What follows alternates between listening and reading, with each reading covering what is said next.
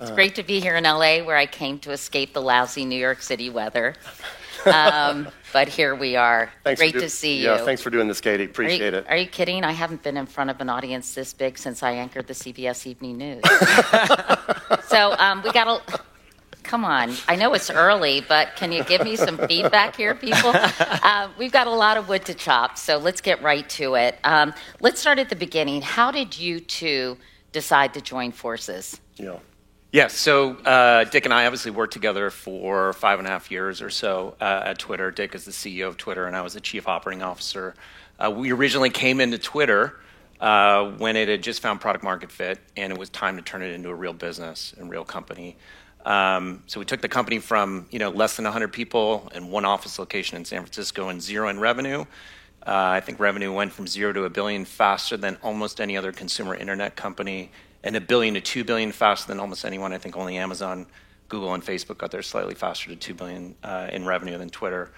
Um, took t- company public in 2013, ran a public company uh, together, and then uh, we both left at different times, and then got back together in 2018. Um, we kind of were like, let's select all except social media and except advertising. So let's go work on uh, anything other than that. And we started uh, advising companies together and investing with our own capital, and ended up raising our first institutional uh, uh, capital round um, in uh, 2019. And how would you say, Dick, your skills complement each other? Oh, it's a great question. Uh, let's see. Adam is a go-to-market specialist. I mean, he came. He, he's he, he as he mentioned. Um, we grew revenue when we got there from literally zero uh, to two and a quarter billion a year in, in six years. That was all Adam. Um, Adam built the go-to-market team from you know nobody to a couple thousand people. He knows how to integrate the inbound motion and the outbound sales motion with the marketing funnel and how to work the funnel and how to predict what the quarter is going to look like. Um, and I focus on operating leverage, operating uh, efficiency, uh, organizational structures, um, how to run much more effective management team meetings and stuff like that. So, um, and also, I, gu- I guess on the personality front, Adam is patient. Uh, And you're not. yeah, there's a little bit of a good cop, bad cop uh, as well going on. So we complement each other both in skill sets and personality. So, at what stage in the business cycle do you all uh, invest in? Do they have an idea and a business plan, but are pre-revenue? Um, are they further along? What stage are you really Yeah. looking at companies? Yeah, we like to get involved when a company has found product market fit um, and has some revenue and now needs to migrate from building a product to building a business. I remember um, Brian Chesky was on stage at, a, at another conference in 2019, and one of the big public market investors in the audience said, "Hey, Brian, I was here in 2009 when you got up on stage as a you know uh, School of Design graduate and told us all about your new company, Air Bed and Breakfast, and here you are 10 years later." And you've got a $30 billion company and thousands of people around the world. What's the hardest thing you had to do in the last 10 years? And right away, Chesky said, Oh, going from building a product to building a business. Everything you, that got you, made you successful building a product, you now need to unlearn and change the way you think about decision making, scaling, communication, architecture. Uh, again, all the things we just talked about go to market strategy, operating efficiency, et cetera. So that's where we focus. And and you have a different approach, Adam. How would you describe it? You know, I, basically, we come in um, as ex operators and ex at scale operators. Uh, the idea we had originally was, you know, there's a lot of puffy Patagonia vest folks in the Uh-oh. industry, Oh and boy, It's right away with the attacks. And there haven't been a ton of at scale operators who have come uh, come to market. And so essentially, when we started looking at uh, venture capital or VC, we were like, you know, there's a lot of focus on the on the C part, which is capital, but what if VC meant more about venture coaching than it is venture capital? And so that's kind of the approach that we've taken. Yeah. Yeah, there was a there was a guy when we were at Twitter. There was a, a man there, Bill Campbell, who was famously on the board of Apple and Steve Jobs' close friend, and then coached Larry Sergey and Eric at, at, at Google. And the benchmark folks had brought him into Twitter, and he helped us think about again. He helped us think about the right way to manage at scale, the right way to lead at scale. You know, only make the decisions that only the CEO can make. Don't tell people what to do. Let them have ownership of decisions. That's authority and accountability. All this stuff that you know we took from him and help other CEOs with now. Yeah, but with all due respect, you're not the first VC fund to uh, promote your operating expertise and success at scaling companies as a defining attribute. Um, don't all top venture capital funds have the same capabilities and wealth of experience? Yeah, we think we have a different model. I mean, there are, of course, other operators like, I mean, obviously, famously, uh, Ben and Mark, uh, Andreessen Horowitz. They're a big firm now. They're, you know, hundreds of people. Um, they have hundreds of companies spread across uh, billions of dollars and multiple multi-billion dollar funds. Adam and I are um, focused much more on only 18 or so companies per fund we spend detailed amounts of time with our with our companies and we were with a company yesterday for four hours. We did an all hands meeting where we talked to the company about what they were going to go through as they scaled and what they would what they would all experience as they scaled. We talked to the leadership team again about their go to market strategy and how to improve their weekly metrics reporting on their go to market strategy. We talked to the ceo about culture and how to think about culture as you scale globally right? There are a lot of people who have operated but we operated 30 offices around the world, you know, 4,500 people when we left. We can answer questions like, hey, I've got uh, engineering offices in Europe and Asia and the US. How do I think about, you know, how, to, how I'm doing code migrations and everything across multiple global engineering offices? How do I open a new office in Europe and make sure the culture there is the same as it is in New York? New York? On and on and on, all these things we did that you know, some people have gotten to a certain point of, of scale. We've, we've taken it all the way to a $35 billion company. How tricky is, is coaching about culture these days with such different attitudes, but from Gen Z employees versus older employees? I think everybody in this room knows what I'm talking about. Um, has that created some, some big challenges? It's definitely created challenges, although a lot of what we all experienced um, over the last like 10 to 15 years of building companies in the tech space been kind of built on this idea of everything had been up and to the right. And so I think actually the, the recent change in the in the market and the environment now um, has actually led to a set of potentially good changes, um, kind of a focus back again on uh, company performance as job one. You know, we have. I mean, we dealt with all this stuff at, at Twitter. You know, uh, I remember there was famously at Twitter, all the Twitter uh, uh, folks will remember this. Uh, there was an email sent to everyone inside Twitter. You could send an email to this email address called Twitter Internal, and it went to everyone in the company. So this email went to thousands of people. And it said, Hey, I saw we got rid of the free hint water in the break rooms. You know, this is bullshit. You know, I remember at Microsoft when they got rid of the towels in the, in the gym, that was the end of Microsoft. You know, and it was this nine paragraph email. And I remember Adam's assistant, um, uh, Kristen, responded to the email first and said, with the address for the Walgreens across the street, and enjoy your journey. Uh, so, I, so, you know, you, this stuff has been bubbling up, and without having to go through a downturn, with no recession since really 2008, you have a bunch of employees who've never seen the rough times. And yeah. so there was this growing sense of entitlement. We, we certainly had to deal with that during our time at Twitter. And then you also have to handle this new new normal of remote you know work and yeah. all that and you know you mentioned uh, what it how, what do you think about the economy? What are your feelings about what's ahead? Because well, there's all sorts of conflicting messaging and signs right now. Certainly on the remote side, I mean, we literally just spent, uh, as Dick said, a couple hours at a, at a new portfolio company here in LA. Um, and they are fully back in the office. And it's pretty amazing in terms of um, the team kind of being in, in gel with each other. We sat and hung out actually with the sales team for a little bit, and it's just like the energy of the team doing calls and the like.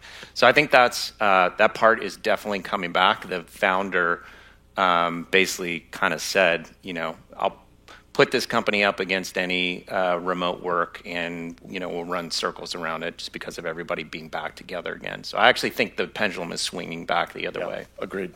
What about the economy, Dick? How are you feeling about I mean, it these days? You know, we looked at 197 companies last year and made two investments. I think that um, it's the maybe the worst thing about uh, the economy is that it's it's so uncertain what's going to happen. Will we? I mean, we've been talking about will we go into recession or not for over a year now. Um, it's pretty unclear what's going to happen to inflation. I think people thought here it's coming down, everything's going to be fine, and then we had a recent uh, inflation report that was much higher than anyone thought it was going to be. So it looks like the Fed is going to tighten maybe more aggressively than, than anyone anticipated. So it's for sure rough seas ahead. Oh, we're advising all of our CEOs cut operating expenses much more than you think. You know, they go through these like sort of. It's like um, they go through these phases of denial. The first reaction is, "Well, we're going to grow our way out of it." You know, and then the second reaction is, okay, I'll cut, you know, okay, I'll cut this 8%, but that's cutting to the bone, you know, and then and sort of go through these. And, they, and then you say, if you do that, you're going to have to make cuts again. No, I won't. And then four months later, they're making cuts again. You even see this happening in public companies. So we try to coach all of our CEOs it's probably going to be let's anticipate. You know, as a CEO, you have to create and set the conditions for success. So anticipate the worst possible case scenario and then plan for that. And if things go better than that, great, we can start growing again and investing into growth. And in fact, you're putting tremendous emphasis on the CEO, how the CEO is selected, and really trying to take some of the guesswork out of that. Tell us sort of how you're doing that, Adam. Yeah, so I'll set it up with um, when we first started getting involved uh, with um, investing, you know, it dawned on us there's so much data uh, in the VC space around how you go through uh, selection and picking, and then ultimately operating companies, right? We all use incredible amounts of data to do that. The crazy thing is, there's not a ton of data around um, CEO evaluation. And it's sort of, we found it odd. Um, and when we started asking great VCs about how they evaluated CEOs, it sort of sounded a little bit like the Moneyball scene, where you have the scouts who were kind of saying, Well, I kind of feel this way. So there's a data gap. Um, and so we started looking around to see if we could figure out a way to uh, solve the data gap. We found, um, incredibly, a uh, former NHL player, played 14 years in the NHL, who then left and got his PhD in cognitive psychology. If I had a nickel for every NHL player who went and got their PhD in cognitive psychology.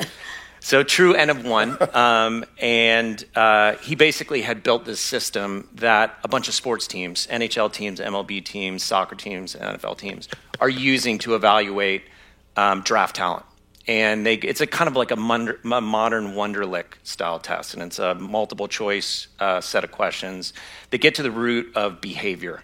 And so we saw this, we got super excited about it, and we've been working to uh, migrate this from just a sports application to actually using it in business with the big idea of like, could we create almost like the Human Genome Project, but instead of using it with DNA, we're actually using business decisions and so we're starting with our CEOs and actually have gone out uh, to the market with a bunch of other uh, execs to start to gather a bunch of corpus of data to see if we can understand better um, what drives success for CEOs. So it's too early, really, to determine if it's if it's effective at this juncture. We've actually run a bunch of our CEOs through it, and it has confirmed um, in almost every case what we already knew to be true about them.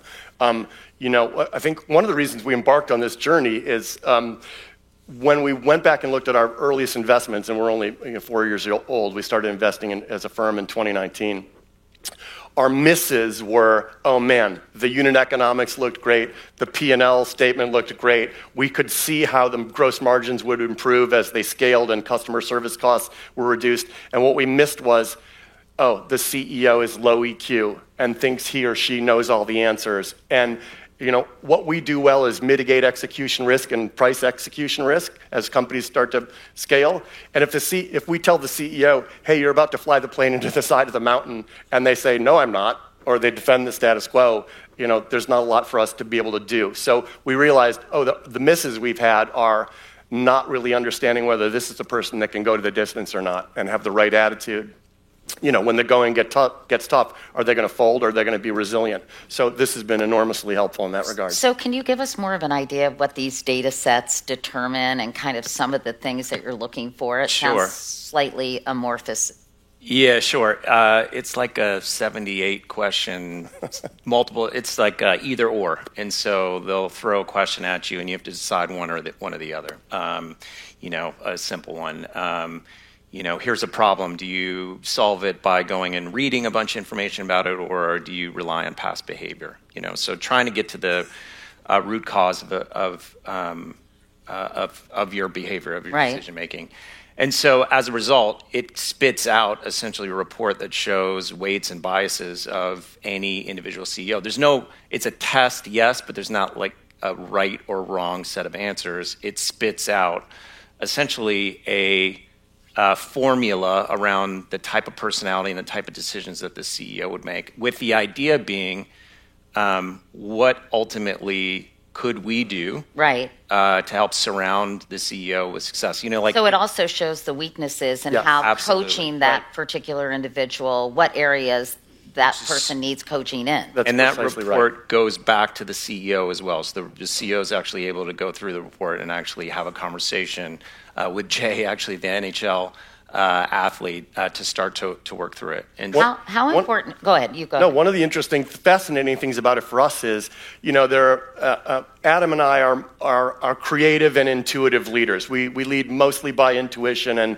and, and creativity, as opposed to digging through a bunch of analytics before, before making a decision. You know, gathering feedback and listening to the team and then going with our gut. That's the way we tend to lead. Interestingly, one of the things we learned about our, ourselves from these tests is we invest mostly in founder CEOs who are more analytical and a complement to the way we think about things, and less in people who are like ourselves. So it's been both uh, hugely reflective and helpful for us in that regard, and again, helping us understand this CEO is more of an, you know, one of the, one of the titles of his reports is Army of One. This is the person who's like, I got the ball, put me in, coach, I can do this. You're like, okay, we need to make sure this person understands they're going to be that the weaknesses they have they need to be surrounded with the right people and nobody has to have all the answers and push decisions down the stack don't do everything yourself How important is prior business success in your calculation? you know, it's actually some of our best performers. Um, some of them have been multi-time entrepreneurs, and some of them this is their first time. So I think there's no one way to be successful. Um, just to give you an example, um, one of our best uh, performing companies out of Fund One is a company called SpotOn, which is a point-of-sale uh, business. Uh, sort of competes with Toast. Um, is a massive business, uh, uh, multi-billion-dollar uh, uh, business that we did uh, with uh, uh, Dragoneer and Andreessen Horowitz ultimately. Um, the founders are two twin brothers that actually started a payments company originally and sold it to a payments aggregator, TSYS, and then took the capital that they made or the return that they made and actually started the new company with this. Um, so here's a great example of a company that's absolutely crushing it and actually is, you know, uh, really relevant um, founders that have done this before. and then we have a bunch of companies where you know they're 19 and 20 year old ceos founder ceos the beauty of running this behavioral test is okay this is their first time doing anything so you know there is no history to go look at and, and, and back channel to, to do and running this behavioral test with them and going through the results with them helps us understand how to think about coaching in them and how to complement the team around them It's amazing. They don't know, you know, the limits as a result. And Yeah. so- Um, so you talk about a success. What's been your biggest failure? Uh, the, again, they're, He they- laughs they- nervously. no, I, no, it's, it's the, literally when we went through our early, um, r- early sort of results on Fund One, it was wow, we missed. Look, we, I just described to you what we do from our from our experience. What didn't we do at Twitter? We didn't interview people to see if they would be good CEOs. We, you know, I was the CEO, um, so. One of the things we missed was, oh, this founder is super low EQ and doesn't, you know, uh, you know, tells people on the team they're idiots and you know and and and, and pushes you know is constantly pointing fingers. And again when you tell there's- there's a problem he either denies there is a problem or defends the status quo and tells you why you know everything's going to be fine those are not people we're able to uh, help and tend to they tend to be particularly poor performers and bad leaders and certainly can't scale so those have been our biggest misses Yeah, all- and there are a few of them all of our misses have been around the CEO. Yeah. And that's Yeah. why the CEO evaluation is so important. Um, Dick mentioned the, um, the miss. I'll give you the, the opposite miss, which is we loved yeah it's a great Uh, idea. we loved point. the CEO, but we hated the TAM. Yeah. And so we had real concerns about it, or we hated some, some areas around unit economics in the business. We ended up passing. The company ended up absolutely crushing it. And we realized again, you know, we should have bet on the CEO. And actually, a great CEO can even uh, go ab- above and beyond any concerns with TAM or, or unit economics. And actually, by the way, we went back and actually corrected it and invested in the next round. So I guess the question is after you've done this massive evaluation and you've bet on a horse and that CEO doesn't deliver, doesn't, you know, reach expectations in a certain amount of time, have you made it even more difficult for yourselves to remove that individual from the position? No, I think one of the things we learned from Campbell um, is we're super forthright with our with with our CEOs. Um, I remember, you know, and there have been a couple of these. I was in a meeting with the CEO, and they had just come out of a board meeting, and the board had not particularly been clear with the CEO that they were doing um, a horrible job and were in big trouble. And you know, I sat down with the CEO and, and told him, here's what you know here's all here are all the things you're doing wrong. You've missed metrics you know three quarters in a row. You're constantly pointing fingers at your team. You're the ceo of the company. You're in a board meeting. You can't be pointing fingers at everybody when you miss three quarters in a row. And you know he, he told me you know, why I was wrong and, and, and so on and so forth. And I said, you know, I'm not asking you if this is true, I'm informing you. Like, I'm telling you before the board is telling you that you're in big trouble. Um, so uh, we don't have any problem with that, and I think we're maybe more, um, more aggressive and forthright with our, with our uh, poor performers than maybe others would be. Yeah, one of our operating models, since we, we are running a pretty concentrated uh, fund, we only do 18 um, deals. We have a ton of time per fund. We have a ton of time uh, to dedicate to the CEO. But the other part of it is we also usually don't join boards, um, and that actually is intentional so that we can sit, you know, basically uh, not directly across from CEO in every moment, but also kind of be the first voice the first call when there's good news, but more importantly, the first call when there's bad news. That, right. that was a, that was another Campbellism. When I became CEO of Twitter, I asked Campbell to take the you know available independent board seat on the Twitter board, and right away it was like literally the day I think the day or day after I became CEO, and I said, "Hey, Bill, you got to take the independent you know seat. You know everything that's going on in the company." And Campbell said, "I don't want to be on the board because I want to know what's going on at Twitter." And I kind of laughed and said, like, what? I just became CEO. What makes you think I'm not going to tell the board what's going on in the company? And he goes, ah, you know, he's kind of this gruff. He's like, ah, you'll see. And sure enough, I had to dismiss someone from a role three weeks later who had, who had been convinced by one of the board members to move their family across country and join Twitter and so and so. And I called Campbell and I said, hey, I got to like dismiss this person. How am I going to talk to the board about this when, they, when they're the ones that convinced him to move across the country? And Campbell's only response was, I told you you wouldn't call me if I was on the board. And, uh, you know, he was, we, get those, we get those calls. And I think all of our CEOs would tell you that having a sounding board of people who have been there before and been in the seat that I'm in that are not on the board, and I can ask them how to talk to the board about something, again, whether it's good news or bad news, is enormously helpful. Thanks for the segue. What the hell is going on at Twitter? yes, well, Dick, what is happening at Twitter? I don't want to be on record. I think uh, Twitter is a very, very challenging company to run, and more people are learning that every day. That's it? That's all? The tea you're going to spill? well, if you ask me what my advice for Elon is, it would be let's get that Cybertruck out. Uh, you know, he wants to create a, an unwoke AI. This yeah. is his latest thing. Uh, what was your reaction when you read that? I mean, it's uh, my reaction to that is more of my reaction to all of the AI stuff that's going on right now, which is it's all coming at us so quickly, and I think much. I mean, this is I'm, I'm sort of stating the obvious, much more rapidly than maybe anyone except the people on the very inside had anticipated that having run a social media company and seeing firsthand the unintended consequences of, you know, we used to say at Twitter, we used to say, like, hey, we're the free speech wing of the free speech party. And well, you quickly realize what happens if you have, and I think Elon has realized what happens is if, if you just say, we're just going to have unmitigated free speech. Well, you end up with these with uh, significant trolls and abuse, and you start to realize, okay, we can't just have unmitigated uh, free speech. So on the AI front, and we can, we, we've been talking about this a lot internally and should talk a little bit about it here. Uh, you know, the thing we worry about are what are all the unintended consequences and second order effects of it. And the thing we, the thing we try to think about from an opportunity standpoint is where are the opportunities to invest here? Yeah, the, the opportunity is pretty compelling and mind blowing. It's hard not to be hyperbolic about it. It's actually great that we're the first speaker because we can set the stage at least for the, the, the, word on AI, at least for, for upfront. Um, it, it, really is amazing. We actually have firsthand knowledge of it because one of our companies, um, TripActions, now called Navan, um, has been working on this for about eight months and actually has deployed uh, conversational AI, large language modeling um, based on uh, kind of ChatGPT, uh, out to end consumers. And so we actually have real firsthand knowledge of how uh, customers are actually interacting. Um, and it's, it's really mind blowing. Just to give you a sense, um, they are a SaaS business, they're a B2B travel business. Um, customer support, live customer support, you're traveling, um, is, is job number one for them. And um, it is a big uh, headcount and cost and just essentially overhead. They have now rolled uh, a chat uh, module into the app. Um, so if you're live traveling with TripActions, chances are you're talking to a bot first.